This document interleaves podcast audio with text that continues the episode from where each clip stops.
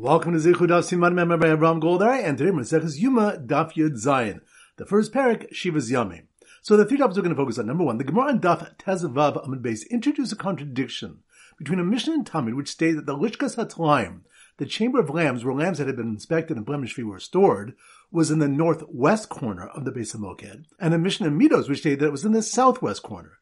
The Gemara had previously answered the Mishnahs represent conflicting opinions. On this daf, Rav Ada Breder of Yitzchak said, Hi Lishka Aksuya Mekatzia, that chamber extended towards both corners on the western side of the base of Moked, but did not quite reach each corner. To one coming from the north, the chamber appeared to be mainly in the south of the hall, and to the one coming from the south, it appeared to be mainly in the north. Pointing to Rav Ada concludes that it's reasonable to say that the Lishka Satchaim was mainly in the southwestern segment, based on how a contradiction was resolved between the two Mishnayos regarding the location of the Lishka where the Lechem Apanim was made, which was in the southeast corner of the base of Moked. Rav Huna Bereder of Yeshua said that the Mishnah Midos enumerates the chambers in the direction of left to right, whereas the Tan of the Mishnah and Tamid enumerates the chambers in the direction of right to left. Now this answer only makes sense if the Lishka time was mainly in the southwest. Now, when the Gemara questions how Rav Huna Braid Rav Yeshua could suggest the Mishnah and Tamid goes from right to left, when we learned all the turns that you make should be to the right and to the east, it answers hani avoda. This rule only applies with regard to the avoda, but here it's merely an enumeration of the location of the chambers. And point number three, the Mishnah said, "Kon gadol makriv chelk barosh v'noto chelk barosh." The Kohen gadol has the first right to offer any portion and to take any portion. A brisa is brought here that states when it comes to taking loaves, he takes one loaf from the shtei lechem and four or five loaves from the lechem apanim. Rebbe says he always takes five loaves, for it's written B'haisel Aaron Levanov, and it, referring to the lechem apanim, shall be to Aaron and his sons. This implies that Mechzel Aaron and Mechzel Levanov, half to Aaron and half to his sons. The Gemara explains later that even though there are twelve loaves, only ten were subject to division. Now the Gemara questions the consistency of this brisa, since the first in that he takes one loaf of the shtei lechem is in accordance with Rebbe, who holds the Kohen Gadol gets half. The middle din that he only takes four or five of the loaves of the lechem upanim is in accordance with the Rabbanan, and the last din that he gets five is according to Rebbe. So Abai answered that in fact the first and middle section of the brisa are in accordance with the Rabbanan, who maintain that the Kohen Gadol takes less than half. The reason they hold that he takes one of the two loaves of the Shtei Alechem is that Mother Rabban Beprusa, the Lav Orach Arla Meisva Lakon Gadol. The Rabban conceived with regard to a broken bread that some property gives such a piece to the Kohen Gadol. So once again, the three points are number one. The Gemara and Daf Tezvav Amabes introduced a contradiction between a Mishnah and Tamid, which state that the Lishkas Hatlaim, the chamber of lambs, where lambs that had been inspected and blemish free were restored, was in the northwest corner of the base of Moked, and a Mishnah Midos, which state that it was in the southwest corner. The Gemara had previously answered the Mishnahs represent conflicting opinions. On this daf, Rav Ada Breder of Yitzchak said, Hai Lishka Aksuya Mekatzia, that chamber extended towards both corners on the western side of the base of Moked, but did not quite reach each corner. To one coming from the north, the chamber appeared to be mainly in the south of the hall, and to the one coming from the south, it appeared to be mainly in the north. Point number two, Rav Ada concludes that it's reasonable to say that the Lishka Satlaim was mainly in the southwestern segment, based on how a contradiction was resolved between two Mishnahs regarding the location of the Lishka where the Lechem Apanim was made, which was in the southeast corner of the base of Moked. Rav Huna Brei Rav Yeshua said that the Mishnah Midos enumerates the chambers in the direction of left to right, whereas the Tana of the Mishnah and Tamid enumerates the chambers in the direction of right to left. This answer only makes sense if the Lishka Satlaim was mainly in the southwest. Now, when the Gemara questions how Rav Huna Brei Rav Yeshua could suggest the Mishnah and Tamid goes from right to left, when we learn all the turns that you make should be to the right and to the east, it answers Hani Mili Avoda. That rule only applies with regard to the avoda. But here, but here it's merely an enumeration of the location of the chambers. And point number three, the Mishnah stated, the Kohen Gadol has the first right to offer any portion and to take any portion. Now, brisa is brought here that states when it comes to taking loaves, he takes one loaf from the Shtei Lechem and four or five loaves from the Lechem Apanim. Rebbe says he always takes five loaves, for it's written, and it, referring to the Lechem Apanim, shall be to Aaron and to his sons. This implies Mechzela Aaron or Mechzela half to Aaron and half to his sons. The Gemara explains later that even though there are 12 loaves, only 10 were subject to division. Now the Gemara questions the consistency of this brisa since the first in that he takes one loaf of the Shtei Lechem is in accordance with the Rebbe, who holds the Kohen Gadol gets half. The middle din, that he only takes four or five of the loaves of the lechem apanim, is in accordance with the Rabbanim, and then the last din that he gets five is according to Rebbe. Abai answered that in fact the first and middle section of the brisa are in accordance with the Rabban, who maintain that the Kohen Gadol takes less than half. The reason they hold that he takes one of the two loaves of the Shtei Alechem is that Mod Rabbanim Baprus the Leva Orach Ar Lamesel Kohen Gadol. The Rabbanim can see with regard to a broken bread that's improper to give such a piece to the Kohen Gadol. All right, now it's time to go to our Simmer Daf Yud Zayin, and our standard simon is a used car or a used car salesman. So here goes. After finally making a sale, the used car salesman drove to the very long Chamber of Lamb's restaurant and parked on the southwest corner across from the Lechem Apanim bakery, where a Kohen walked out carrying five loaves. Once again in slow motion. After finally making a sale, the used car salesman, used car salesman, that must be Ron Duff, Yud Zion. After finally making a sale, the used car salesman drove to the very long Chamber of Lambs restaurant, which reminds us the Gemara in Daf Tezvav Amon Base introduced a contradiction between a Mishnah and Tamid which stated that the Lishkas Atlaim, the chamber of lambs, where lambs that had been inspected and blemish-free were restored, was in the northwest corner of the base of Moked, and a Mishnah and Midos which stated that it was in the southwest corner. On this dove, Rav Adabrei Rav Yitzhak said that that chamber extended towards both corners on the western side of the base of Moked, but did not quite reach each corner. To one coming from the north, the chamber appeared to be mainly in the south of the hall, and to one coming from the south, it appeared to be mainly in the north. So after finally making a sale, the used car salesman drove to the very long chamber of Lamb's restaurant and parked on the southwest corner across from the Lechem Apanim bakery, which reminds Rav Ada concludes that it's reasonable to say that the Lishka Satlan was mainly in the southwestern segment based on how a contradiction was resolved between the two Mishnayos regarding the location of the Lishka where the Lechem Apanim was made, which was in the southeast corner of the base Moket. Rav Huna Breda Yeshua said that the Mishnah Midos enumerates the chambers in the direction of left to right, whereas the Tana of the Mishnah Tamid enumerates the chambers in the direction of right to left. This answer only makes sense if the Lishkas Atlaim was mainly in the southwest. When the Gemara questions how Rav Huna Breda Yeshua could suggest that the Mishnah Tamid goes from right to left when we learn that all the turns that you make should be to the right and to the east, and answers that this rule only applies with regard to avoda, but here it's merely an enumeration of the location of the chambers. So after finally making a sale, the used car salesman drove to the very long chamber of Lamb's restaurant and parked on the southwest corner across from the Lechem Apanim bakery, where a Kohen Gadol walked out carrying five loaves. Which reminds us, the Mishnah stated, Shekon Gadol makriv chelk barosh v'nota chelk barosh. The Kohen Gadol has the first right to offer any portion and to take any portion. So a brisa was brought here that states when it comes to taking loaves, he takes one loaf from the Shtei Lechem and four or five loaves from the Lechem Apanim. Rebbe says he always takes five loaves, for it's written, Vaisel Aaron Levanav, and it, referring to the Lechem Panim, shall be to Aaron and to his sons. This implies Mechsela Aaron, Mechsela Levanav, half to Aaron and half to his sons. So Abai understands that the first din is in accordance with the Rabban who maintain that the Kohen Gadol takes less than half. The reason they hold that he takes one of the two loaves of the Shtei Alechem is that the Rabban concede with regard to a broken bread that it's improper to give such a piece to the Kohen Gadol. So once again, after finally making a sale, the used car salesman drove to the very long Chamber of Lambs restaurant and parked on the southwest corner across from the Lechem Apanim bakery, where a Kohen Gadol walked out carrying five loaves. All right, so now it's time for a four block back chazorah. Daf Yud Gimel. So the standard sim for Yud Gimel is a bar mitzvah boy. So here goes. When the bar mitzvah boy, bar mitzvah boy, that must be more on Daf Yud Gimel. When the bar mitzvah boy saw his rival waiting to give his pshetel in the wings, which reminds us that when reviewed a state in the opening Mishnah, the basin should prepare a second wife for the Kohen Gadol, an event that the first one dies, the Chachamim respond, Im ken, so. If so, there's no end to the matter, meaning that if we must be concerned of the first wife's sudden death, then we would have to prepare for the possibility that the second wife might suddenly die as well. So the more questions why the Chachamim don't apply this objection to their own position that we need to prepare a second Kohen Gadol in the event that the first Kohen Gadol might become Tameh. They should need to prepare a substitute for a substitute, for it's likely that he might become Tameh too. The Gemara answers Kohen Gadol Zarisu, a Kohen Gadol is conscientious to remain tower, and therefore it's unlikely that a second Kohen Gadol will be needed. When the Gemara questions why then a substitute is required at all, if the Kohen is a Zaris, it answers, given to Avdin and Sarah, Koshechet Dimizdarif Tfei. Since we prepare a rival for him, we'll certainly be even more conscientious about not becoming Tameh and seeing his rival take over.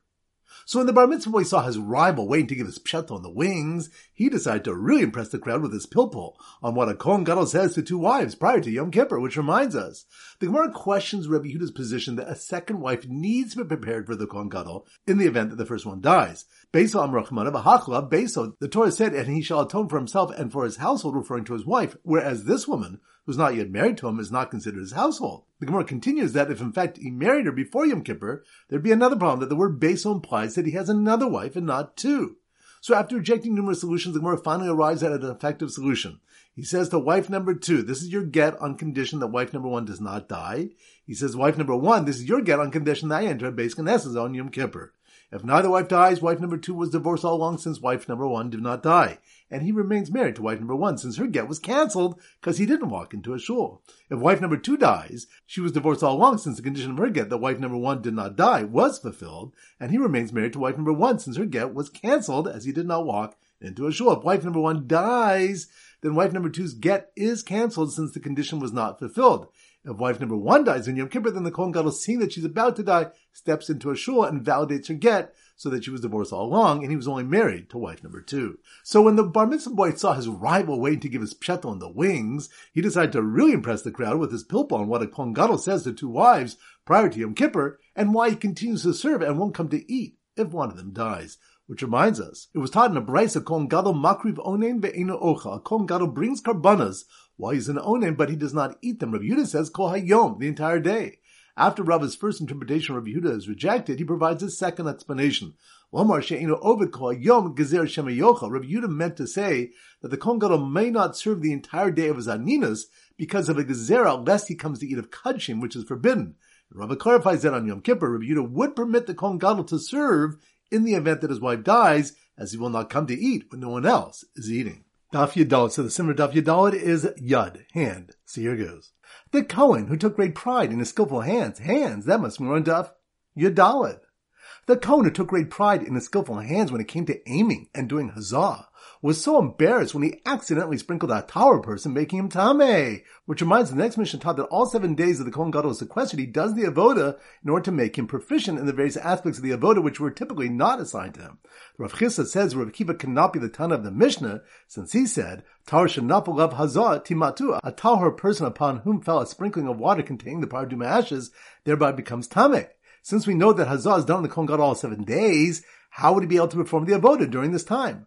The Gemara explains Rabbi Akiva's reasoning. The pasuk could have stated, "Vihiza haTorah alav." The tower person shall sprinkle the purification waters upon him, and it'd be obvious that the person is tame.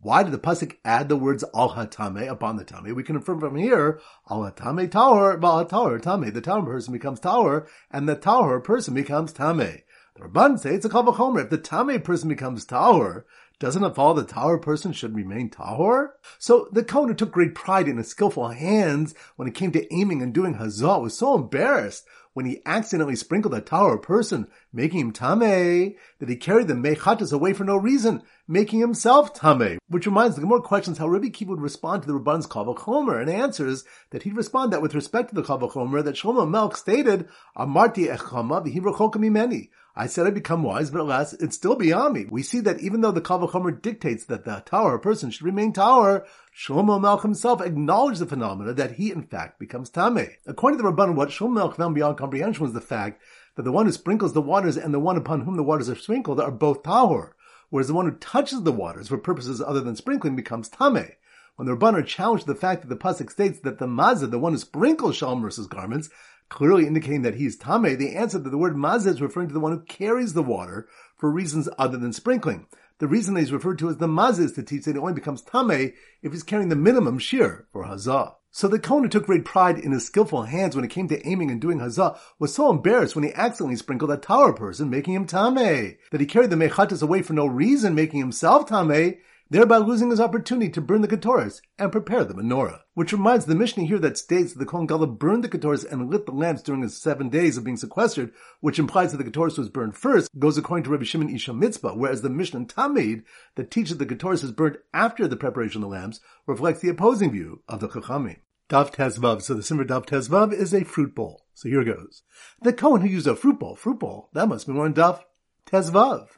The Kohen used a fruit bowl to administer dam of the Tamid on the Mizbeach, and threw the blood in the northeast corner, and then placed blood on the western wall and then the southern wall, like a chatas, which reminds Rabbi Shimon Ish HaMitzpah changes the procedure of the Tamid and says that after the Kohen throws the blood on the northeast corner, instead of then throwing it on the southwest corner, he comes to the southwest corner, he places the blood on the western wall of the Mizbech, and then, after rounding the corner, he places the blood on the southern wall. The Gemara asks why Rabbi Shimon Ish HaMitzpah requires two distinct applications of the blood, unlike any other Ola. And Rabbi Yochanan answers in the name of one of the members of Rabbi Yannai's yeshiva that says in the Pasuk, in connection with the additional Kabbanas Branosh Chodesh, Usir Izim Echad Chatis Hashem Al Oz Yaseh Nevisko, and one he goat for a Chatis to Hashem, in addition to the Oz Tamid shall be made and its wine libation.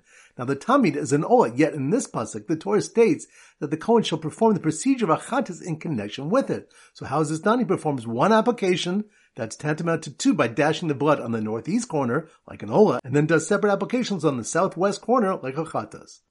So the Kohen used a fruit bowl to administer dam of the Tamid on the Mizbeach through the blood in the northeast corner and then placed blood on the western wall and then the southern wall like a Chatas, making sure to do them both on the lower half, which reminds the Gemara questions Rabbi Shimon Ish HaMitzpah's interpretation of the Zrikas Adam procedure. For the Tamid, let the Kohen place the first blood application which is Achashi Hishtaim, one that is tantamount to two below in the lower half of the Mizbech, Kamaisa Ola, in the manner prescribed for an Ola, and then place the next application, which is Shtaim Shen Shtaim, two that are in fact two, above on the upper part of the Mizbech, Kamaisa Chatas, in the manner prescribed for a Chatas. Why place the latter applications, which are supposed to resemble those of a Chatas, on the lower half of the Mizbech in a manner inconsistent with the procedure of a Chatas? The Gemara answers, we don't find anywhere blood applications of which half are placed above and half are placed below. So the Kohen used a fruit bowl to administer dam of the Tamid on the Mizbeach through the blood on the northeast corner and then place blood on the western wall and then the southern wall like chachatas, making sure to do them both on the lower half and always turn to the right. Which reminds us, they want to ask why the Kohen applied the blood to the northeastern corner of the Mizbeach and then the southwest instead of the reverse order, and answers that it is said, Kol taponet lo yihu yamin lo mizrach, all the turns that you make in the performing of the avodah should only be to the right and to the east. And so it happens that the Kohen would encounter that corner, the northeast corner, first. Daf Tezain. So the Simmer Daf Tezain is toes. So here goes. The Kohen who is jumping up on his tippy toes, tippy toes, that must be more on Daf Tezayin. The Kohen was jumping up on his tippy toes between the four chambers in the Ezras Nashim, which reminds us, Rav Huna said the anonymous Tanu Thomas Sechtes Midos is Rabbi Lezer ben Yaakov based on the following Mishnah Midos that details the Ezras Nashim in the base of Migdash, and the four chambers that were located in the four corners. The southeastern chamber was the Lishkas Hanazirim, the northeastern chamber was the Lishkas Dira Eitz, and the northwestern chamber was the Lishkas Hamutzaraim, and regarding the southwestern chamber, Rabbi Lezer ben Yaakov said, Shachachti Mishameshes, I forgot what function it served. Abba Shaul said they used it to place wine and oil and called it Lishkas Beis Shemanya. So Rashi explains that the Mishnah quoting Rabbi Lezer ben Yaakov in the end of the Mishnah implies he was the anonymous Tana of the Mishnah.